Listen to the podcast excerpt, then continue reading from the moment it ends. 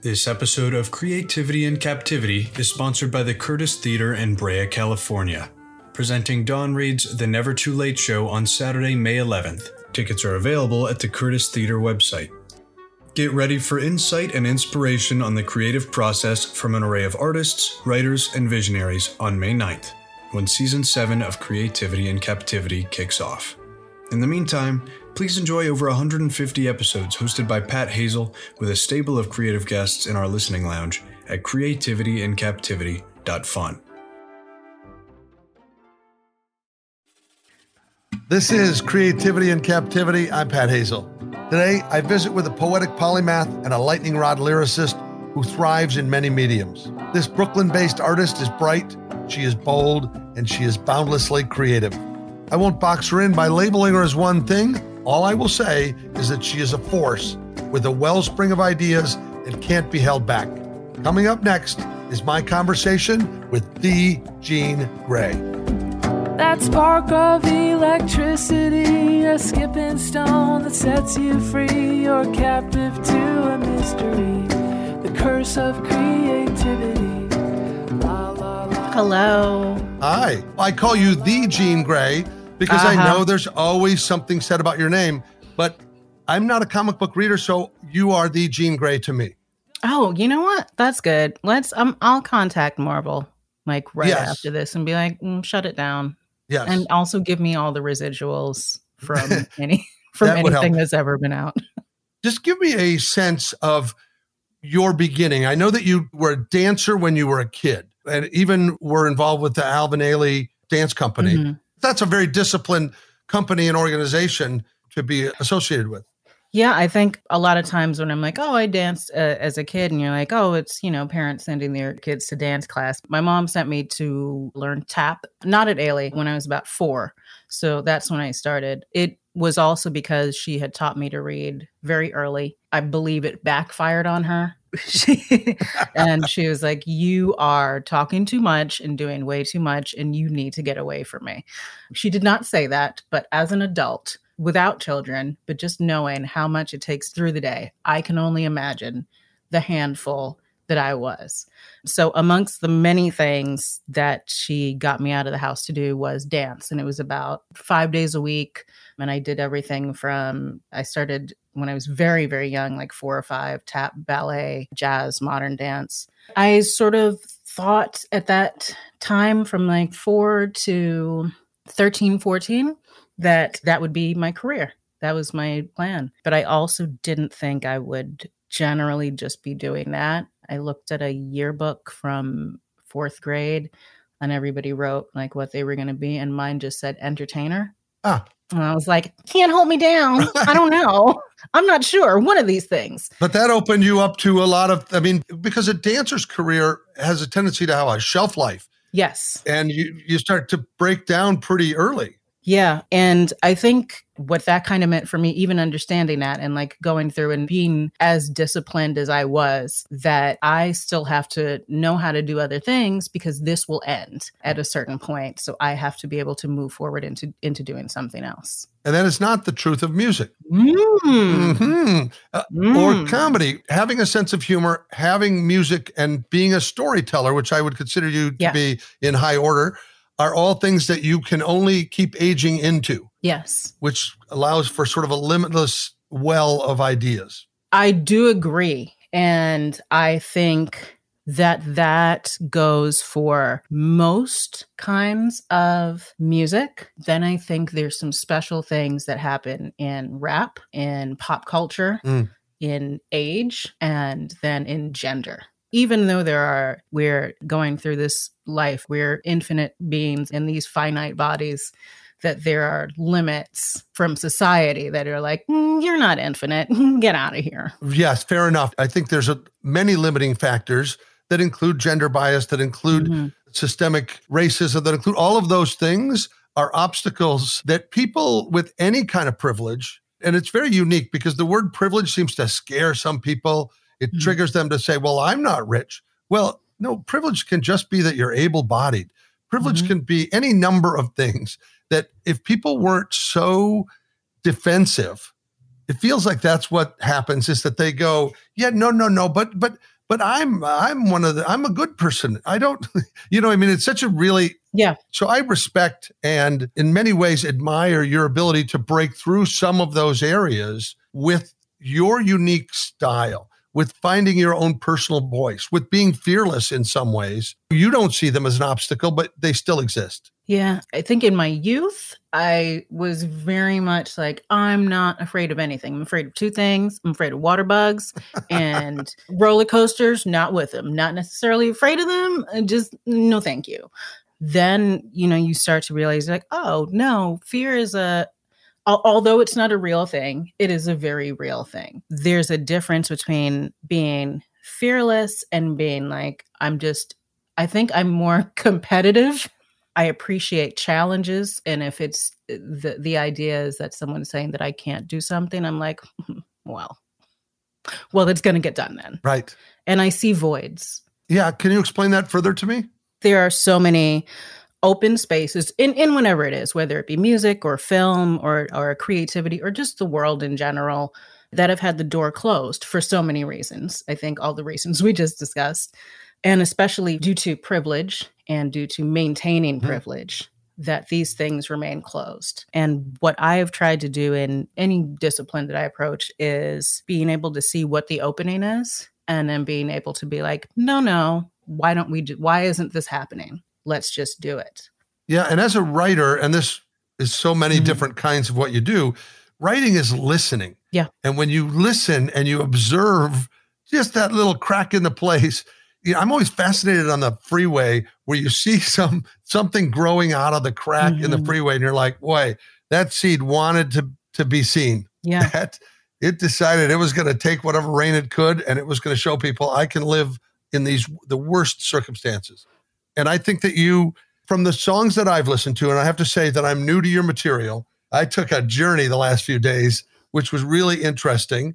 And in in the song "Don't Rush Me," Mhm. it felt like there was a mission statement about really getting to know yourself and coming through all of that. Was that somewhat confessional or personal in terms of the content of that, or was it based on another story turn that you found? just saying that thing existing in spaces is a beautiful way to describe it. I think existing in those spaces, especially in, music, writing wise, is something that I always strive to do. I think that was my driving force in rap was writing to the places in the music that were not available to everyone, falling into those pockets, being that kind of technician. Then things like Don't Rush Me, which I think for me, most of my vulnerable rap work is what people gravitate to and i think that was also a space seeing that that, that was open and being like i never cared about being completely honest and completely transparent and saying this is what the problem is. I'm that way in person in general so it was never anything to translate it to there. I'm like well this is what it is. This is just who i am. It's also like journaling and being able to look back at that like listening to don't rush me now. I'm like oh listen to the baby. Oh. What was going on? Oh my god Yeah, but here's what's so amazing about it. Because you were willing to voice it at that time, Mhm. I feel like your listener needs that message now about being more disciplined, about facing aging, about Yep. there, there are tones in there, particularly a phrase like, I can change that shit. Yep. They don't, some people don't know they can change that shit. It's a huge deal to be like, I'm just stuck in this place, even though you can recognize you can change that.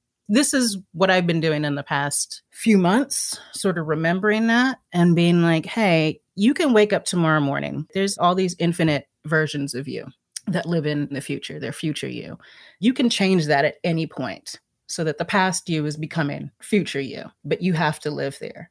The problem is not even just recognizing it. I think I recognized it at that point, but I didn't necessarily know how to do it. Right. You weren't proactive about the change. No, I was still being very reactive. which I think people confuse. They say, I'm doing Yeah. everything I can, but oftentimes they're replaying the script of the victim. I acknowledge that we can't change the past, that we're Our story is built on a foundation of things we don't even choose. Our parents, our how we get into the world, what happens around us. We don't have that much control. But once you are in charge of yourself, you can be the hero of your story and take Mhm. work. And you may have to change disciplines and you may have to change environments and you may have to work hard to learn something. But Mhm. it's better to epically fail on the journey towards what you want to be than it is to accept Yeah. what everything around you is saying, keep doing it the same way. it's hard. Oh, it's so hard. it's the hardest fucking thing to do. And I will challenge the notion of saying you can't change the past because I think that happens in every single moment. 10 minutes ago is now our past. Right. But I could have changed all of that with just my answers. This could have gone a different way. You could have asked a different question. So I think we're constantly in charge of our past and our present, our future. It all exists at the same time. And in order to be like, hey, I'm really going to step into that other me, you have to acknowledge that they all exist together. Yeah, that's a that's a good way to look at it. and welcome to this talk on quantum physics. Hey, listen, I knew I was going to get schooled today. I just didn't know it was going to be graduate level work at this moment. I was introduced to you by a previous guest, Open Mike Eagle, who also happened Yes. to be one of the great champions of our even getting this podcast on the air. It was because he has a network, Stony Island Audio, that has given us a forum. He's such a creative guy and he has so many balls spinning. And when he just said, Hey, you need to talk to Jean Grae, that was all we needed to hear. Well, I'm attracted to people that are that creative, that there's a gravitational pull to be around other people who are open minded, that are thinking of other ways to attack a problem or just shining a light in a dark area and and making it okay for everybody to live in the discomfort or to find an Ooh. I mean, I think you're a big uh, social activist, and I know have a lot of ahas in your music. I do like how you use pop culture phrasing and rhyming. I think in "Don't Rush Yeah. Me," you you mentioned uh, George Papadopoulos. It's just a funny name to hear. I like to do things as someone who was uh, grew up on 70s and 80s cartoons and things, and I think even watching children's shows and children's movies and animation. What I love about those things is that you're like, okay, is this for kids or is this not for kids? I love things that deliver a message for the greater audience, and then there's details in there, and you're like, that wasn't for Yeah. everybody, but if you get it, congratulations, this was for you. So being able to connect with like these tiny little Easter eggs, and I'm like, I know Papadopoulos sounds like a random name to just throw in there, but it's absolutely not. And it says so much about me and where I come from. And maybe I'm not talking about exactly how old I am, but Yeah. you know what the fuck it is. Yeah, it's interesting because it's almost like a tattoo inside a song. Because I know, oh, I know what time of frame she was writing this in, mm-hmm. where she was in the world's evolution at that point. But you also choose to do things in different styles. I listened to some of the stuff from the orchestral files, and that music is a little more swelling. And how did you come to that approach? Well, the orchestral files is the fun one to discuss. It was actually done with a company, and I think this has very much changed the way I started to do my business practices later in life. When you're getting into the music business, and especially as an independent person, and you're like, oh, great, someone's actually offering me some money to do some things, and that'll make it a lot easier. And a lot of times, for those of us who are very independent and so used to working on our own time, it does not make it any easier. And contracts stick around for a long time. So, for any creatives listening to, get yourself a good lawyer. Get yourself a great lawyer. You don't necessarily. I'm not a person who needs a manager. I'm not necessarily a person who needs an agent, but I, I have them. A lawyer is extremely important and educate yourself on on some things. I say that all to say the orchestral files I had no idea that album was coming out, much like another album called The Evil Jeanius. So these things were done with a label that I was doing so many mixtapes at the time because I was on tour. So I was just recording rhymes over other people's music and a mixtape sort of thing. And my vocals were then taken by the label. And without my consent or knowledge, these albums were released Wow. which is a wild thing to do. Now, one, that's crazy. it's a fucking crazy thing Yes. to do. You like leeches. Like th- that's the part of the music business that you're like, oh, uh, th- there's there's people can't be that. Ter- yes, they can. They can be that fucking terrible. Two, artistically, I wrote very fast. I was a fast writer. I wrote everything on the spot for that song. Usually in the booth, one or two takes. If I go any further than that, I'm like, what a failure. and probably uh, 30 minutes, 45 minutes at most for a song. And I'm so specific to writing to that specific music that what should have mattered to me more was the legal aspect of it. But what matters to me even more is people like years down the line being like, I love this song. And I'm like, I would never write that to that. Yeah. I would never have written that song to that beat. Absolutely not. That's not the thought that would have came out. That's not how the the flow should happen. So you are understanding something different than the intended purpose of the song. And I think that's what angers me so much because I understood later in life that my story was really about controlling my own narrative. And so this is people literally telling a different story and then presenting it to the world as I am someone else. Interesting. Yeah, because beat Mhm. for rap, beat is a really important part of getting that groove going. Mhm. And so it wow, that's a really interesting It's everything. Yeah. Besides producing i'm i was always like super picky about beats and i'm like it has to be conveying the same thing. The music has to be talking to you at the same time i'm talking to you. And if i decide to pause or take a breath or do anything in my absence the music still has to be telling you the same thing. So it's such a wild fucking thing to do. You can put as many exclamation points on the end of that as you want because no, because it is so violating. And the fact that it yeah you were not even aware of it until you heard it. no Did it come in the form of a release or I went to is a very important store for indie rap music in New York called Fat Beats. I walked in and I was like, "What is this?"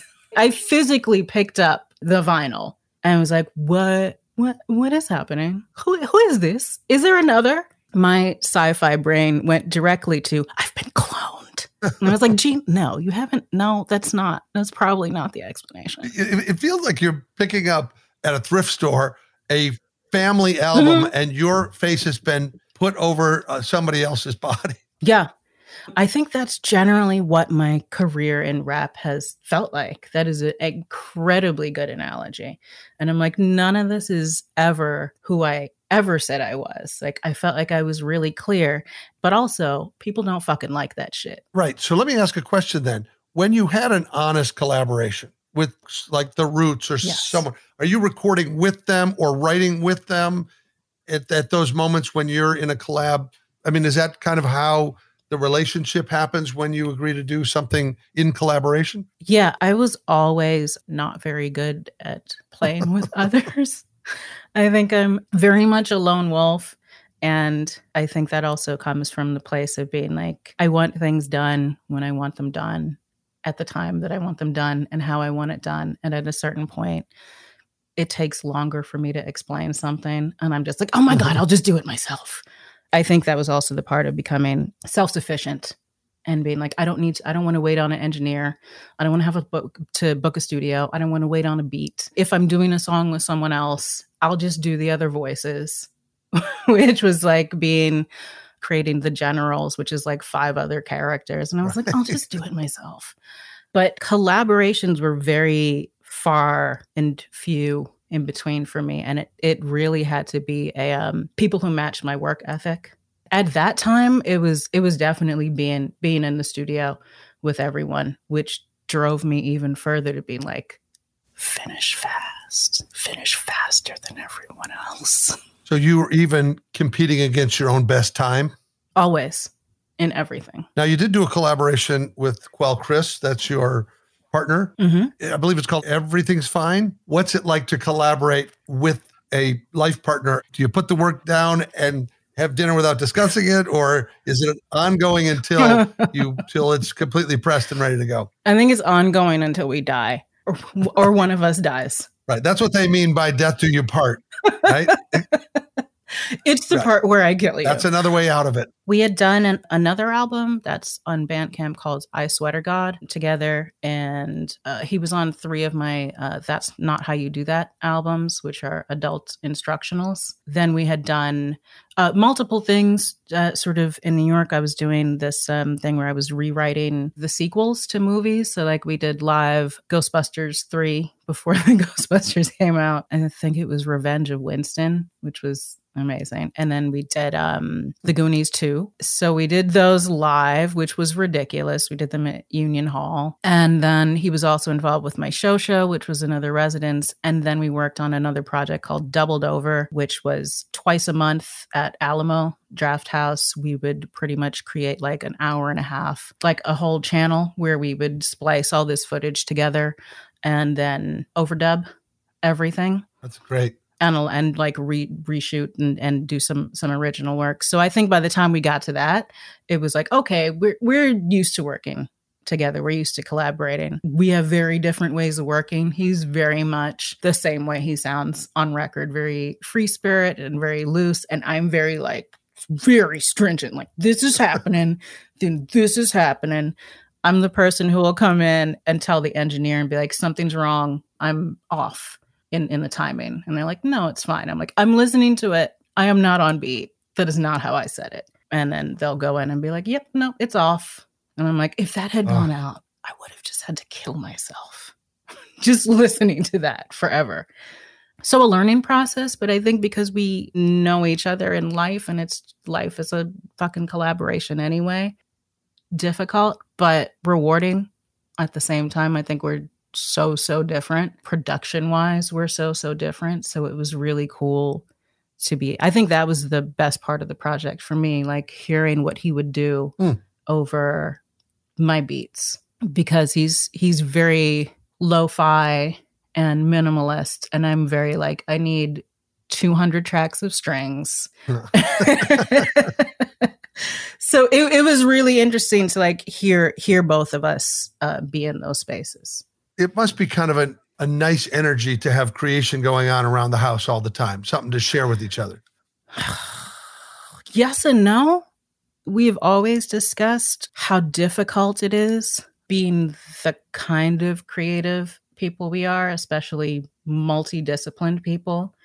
Because I think to the outside world, and when you get hired to do an- anything, if you're freelancing, everybody's like, okay, well, isn't it cool to just like, I wish I could do that. I wish I could just hang out and like, I'm like, oh, we are not just fucking hanging out.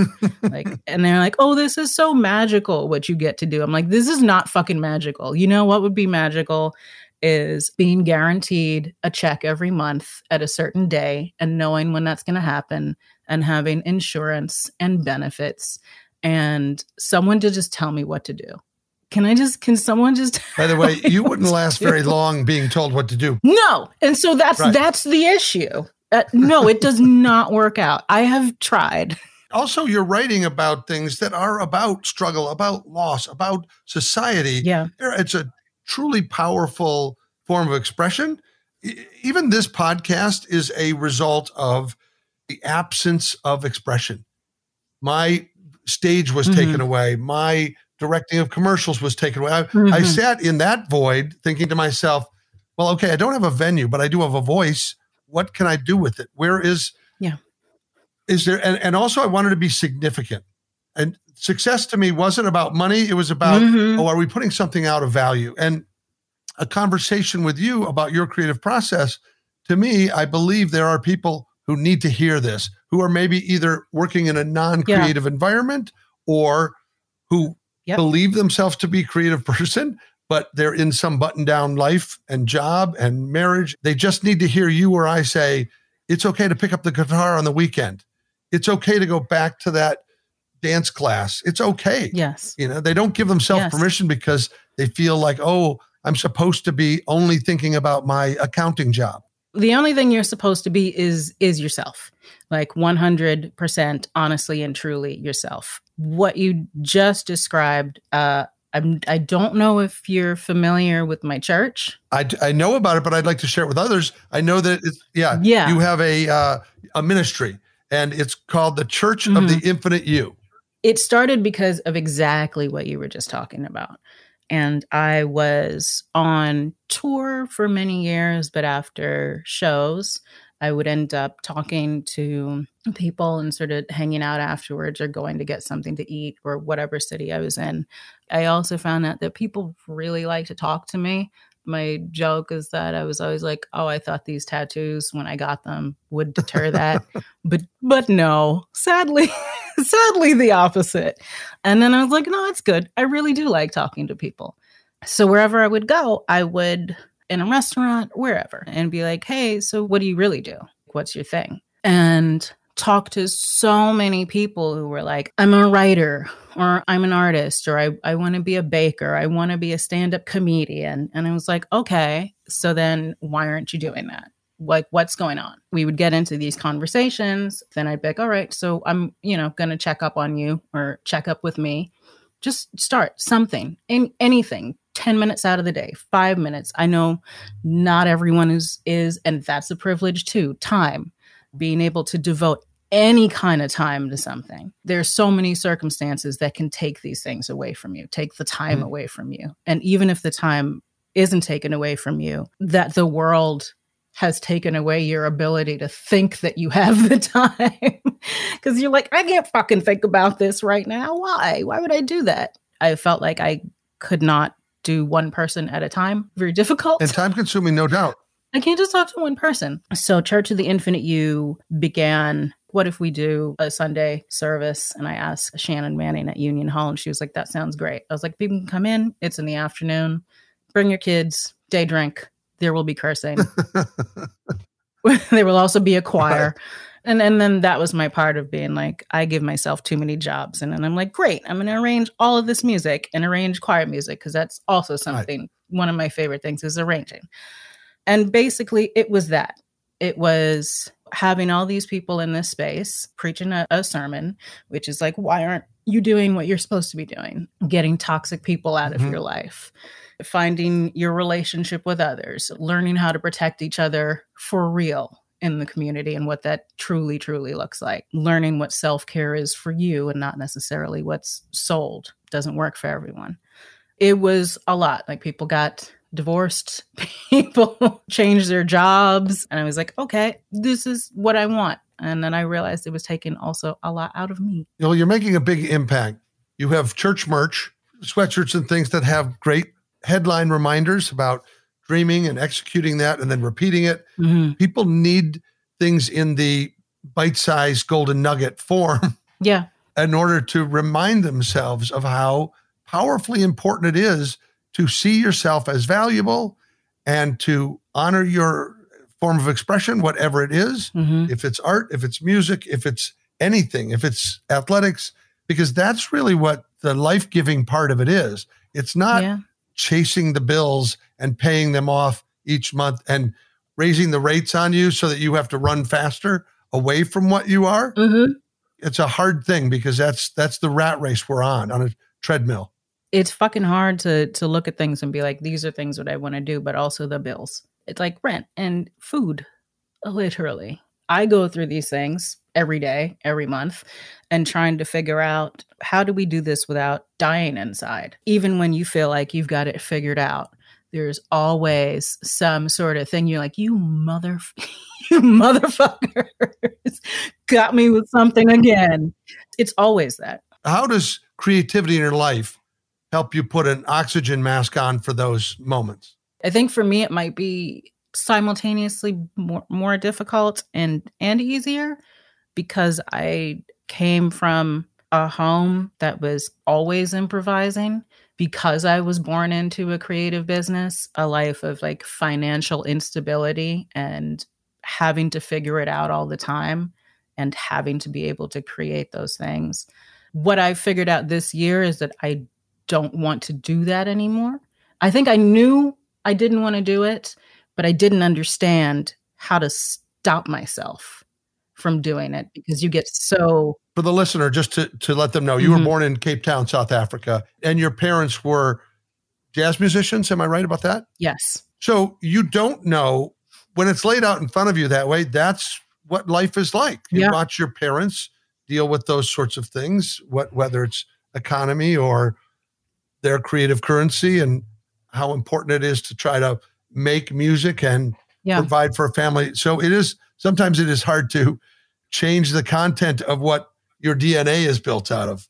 Very, very much. And I think even though I knew at a young age, I was like, there's so many things I love about this, but there's also so many things that I'm like, oh man, I don't want to do that. I think the first time I learned, I understood how to do it. Like I, I quit rap long before 2018. And the instances where I had to come back into it was always a, a money question which killed me inside. And I was like, I was done with this a long time ago. Even if you're deciding, you're like, okay, well, I'm going to find this financial stability.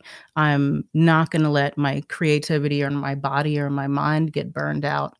The really, really hard thing is say no to a bunch of things. I've always liked to say no to people and things and ideals, but it's really when other people are, are looking at it and be like, why? That would be such a good fit for you. That would be such a good idea. And you're like, that's not who I'm going to be in life. That's not who I am. I'm not going to burn myself out. I'm not going to do it.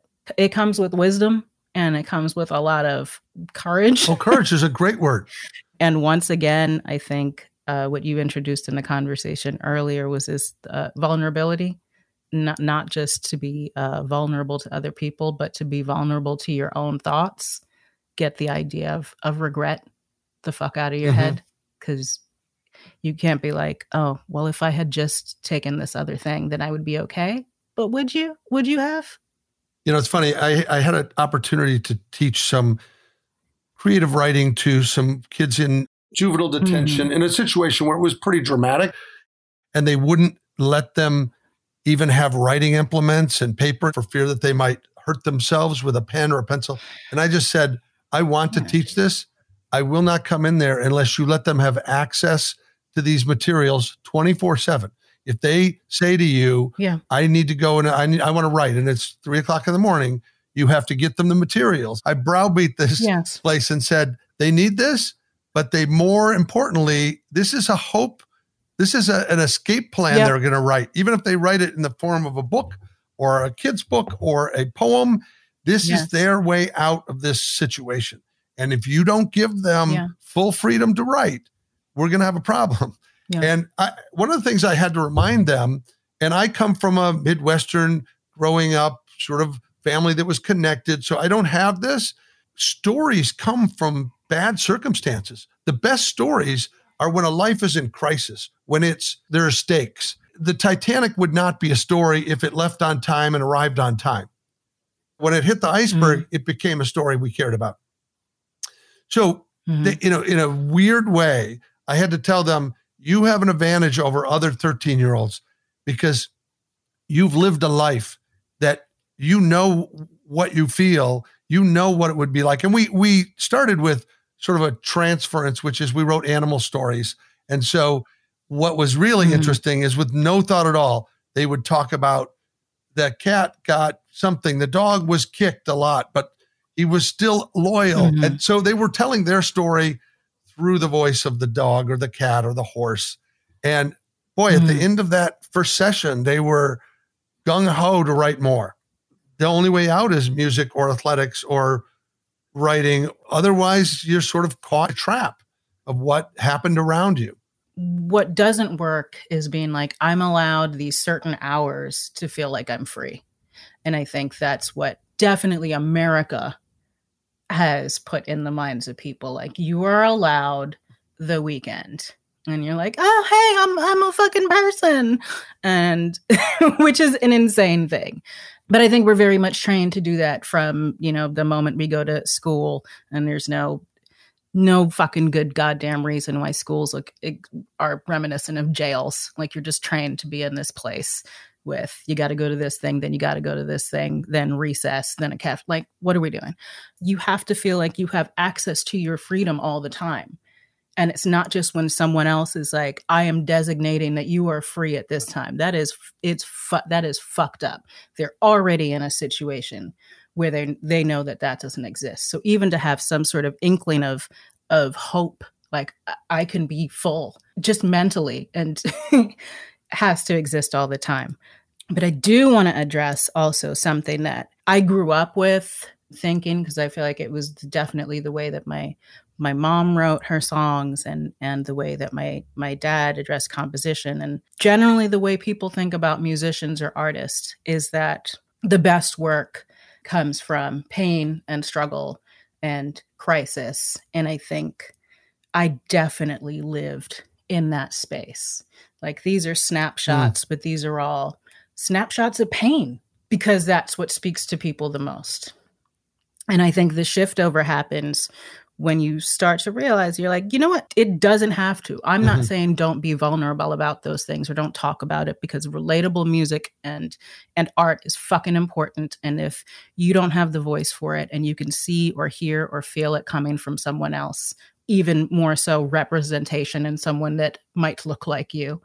But what's so important is to push this mm. narrative of like joy and happiness and freedom and not always presenting things from this traumatic point of view. I think that's where a lot of art is stuck. I think that's where in presenting in in all these corporations trying to do diversity hires and being like well these are the things we're going to focus on and push to you i'm like yeah but they're all still somehow rooted in trauma why can we not just accept everyone presenting these portions of life that are good and healthy and make us feel good. I'm like, there's a fucking reason that we all love Bob Ross. I don't know if you watched that new documentary, but you should definitely watch it. Because it's it's someone making something beautiful from a happy place and that being soothing and someone telling you you can do exactly what I'm doing you can have access to it. I think that is so important. You may not want to encourage his hairstyle, but I, I that is a good perm. Because you know what? I'll tell you what, there's a whole, it was such a smart choice.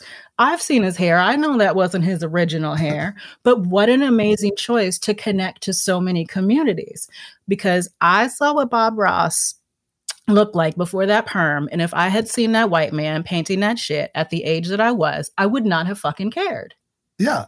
Uh, that's interesting. What a fucking good idea for a yeah. connection. He looked like Link from the mod. He had the whole thing going. It was great. He had, he he was connecting with. He kept squirrels in his pocket. I was like, what? What is this? What is all of? I want a squirrel in my pocket. But the the idea of art presenting it itself and the message being there are no accidents. You're not a mistake. You're not making a mistake. You're not going to fail. That is so fucking important. Instead of being like hey get all your pain out through this and then just present it as pain. I'm not saying that pain is not going to be present because that's who we are. It's always going to fucking be there but it doesn't necessarily have to represent that. And I think, especially for musicians, everyone's like, oh, you know, it's, it's great when they were in like their heroin period. I'm like, bitch, but you don't have to do. Why? Love songs don't have to be breakup songs. They do not. I had a friend that was a country singer and she got into bad relationship after bad relationship because it motivated her to write songs, breakup songs.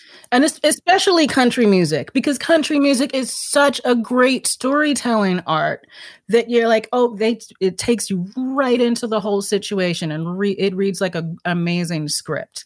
I'm sure that I picked some terrible relationships because I was like, eh, I I remember saying this to people and being like, well, at least I got a fucking song out of it. Right.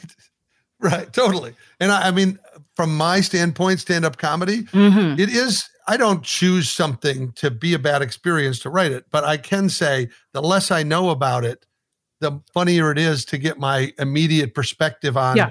a, a crappy thing versus a good thing. But I do live at a place of wonder and whimsy and joy, and I will try any crazy thing to to discover what the feeling is like. It's very liberating. That is so important. I think that's not presented like it's available to everyone. That was also why people generally did not, on a personal level, enjoy me very much in my rap career. I very much came from a place of Mm. pranks and whimsy and wonder and being like, mm, I don't, I don't fucking care. Because that also felt like a void. Whimsy is a really good word. Well, I like the wit in some of your work. There's definitely a wink, uh, even though there's substantial sort of emotional resonance, but there was, a, it felt like there was always a knowing wit as a part of it. yeah. And, you know, just your phrasing and your subtle sort of combinations of things. I pushed myself always to once I like got double entendres down, it was like working to triple and and like quadruple entendres just so the joke is in like I'm like I don't even care if nobody else gets this. Like it's me. Yeah. And there's things I'll listen back to and be like, well, that was cool. that one's for Yeah. me. I think that it's important. It's important to be witty. It's important to embrace your your coping mechanisms. I read that you like, that you love palindromes. I do. But isn't it funny that that word can't be said backward? You would think that that would be, I don't know, a palinilap or something so that it, It could have been. They should just be called like autos or something, but they're not, and it's infuriating. The same way Lisp. That's rude. Why would why don't put an S in there? Why would you put an S in there? It's so rude. yes, you're absolutely right. well, let's, since we're talking about words, let's talk about the F word okay. Because you use it well. Thank you. You're prolific with it, I would say. Um, no, but the power, I, I think about, I'm listening to your music over the last few days, and I think, okay, I know what this word is, but she's using it for impact. You're using it, there's a power sense. And also to somebody older, Mhm. it's just a dirty word. They hear the word and they, Yeah. they sort of shut down. And I remember being in a play once, A Few Good Men, where in the courtroom, it required, you know, it was written by Aaron Sorkin and there was the word fuck was said for emphasis at some point. And Mhm. there was a discussion by the theater saying, hey, how about for the Sunday matinee, we take it out? And I was Mhm. like, well, that's not really what that's about. The scene is not about, it's a punctuation mark. It is, we can't Mhm. go beyond this. In an argument, when somebody says, well, fuck you, the only response is to go, well, fuck you too, right? Like, Well, fuck you you. there's no, there's almost no level past that moment. And if you try to Yeah. soft serve it, particularly in- rap, if you suddenly Yeah. start, say, flip or fire truck or something, there's no point. your your dubs have to be as entertaining. Talking about c- censoring, uh, especially in rap or in movies. I mean, do the right thing. Amazing movie, but there's that one scene where Radio Raheem is buying D batteries. It's 20 motherfucking D batteries. but of course, the censored version that we all had to watch on TV, and it, then it became a thing. I was like, I think that might be funnier. Is 20 Mickey Ficky D batteries? and that became became that just that statement became such a thing in in culture like snakes on a plane i've had enough of these monday to friday snakes on this monday to friday plane what or even going into the censoring of rap was far more of an art than people acknowledge. A lot of people chose to just bleep things, but that's not what happened in rap. It was replacing it with oh, sounds. yeah. It was Wu Tang, you know, coming in and having slices of swords or fight sounds. And you're like, that, it's still the same kind of impact. So it's removing those words and then replacing it with with the same impact. So you're like, I might like this version better. For me, it was being like, if I'm going to use English, I'm going to use all the English. And also, saying motherfucker feels fucking great, just in your mouth as a mouthfeel, and claiming my my definite uh, power as a woman, being able to be, you know, in front of mostly what was Right. crowds of men, Right. being like, "Fuck you, shut the Right. fuck up." Yeah, Shut there's the just about no other way to slam the safe door shut on their face than that. No, there was it was that or just like stabbing people in the audience, and I feel like that was out for reasons. they were not going to buy the merch. Speaking of w- your fan base and where they buy the merch, there's a couple of things. Yeah. Where do you put out your music now? Because I know that you're doing it in other places. I don't. Oh, Rap was a, a definite stop for me before 2018. And that's when we did Everything's Fine, which was a very accidental album for me. So I don't, but I have definitely put them out in other forms. The releases that made the most sense to me were just Bandcamp. right. I enjoyed the way they did business. I could put something out, I could upload it myself, and it could go direct. I like having a direct relationship. So the preference would be to go to bandcamp.com as opposed to some of the stuff on Spotify and stuff that is not your intended release. There are 26 projects available on Bandcamp, including all genres of music, including an audiobook. I made 26 projects from 2013 to 2016 or 17, I believe. I don't know if it was on YouTube. I was somewhere where I saw moments with Jean Grae, which was looked like it maybe part of your acting chops or comedy chops where you were doing some vignettes and and the word moments is such a great word and in Yeah. a strange way it's it's not derivative but it's almost a kangaroo word out of the word movement moments are kind of movements are made up of moments but can you just share why that word moment is so felt so valuable to you to to build a segment around Moments was actually a spot from my one woman show at the public theater that I did in 20. What year is it anymore? 19? Who knows? In 1972. we'll just say pre-pandemic. Pre-pandemic. And it was the idea of all these these moments that don't exist uh, representation wise and how they exist so much for other people. And you know it was uh, things like a black woman alone on a lake in a boat fishing. Never seen it. What? Right. Such a simple moment. Why it was so difficult for me to look that up to google it. I was like "Wh- no. Mm.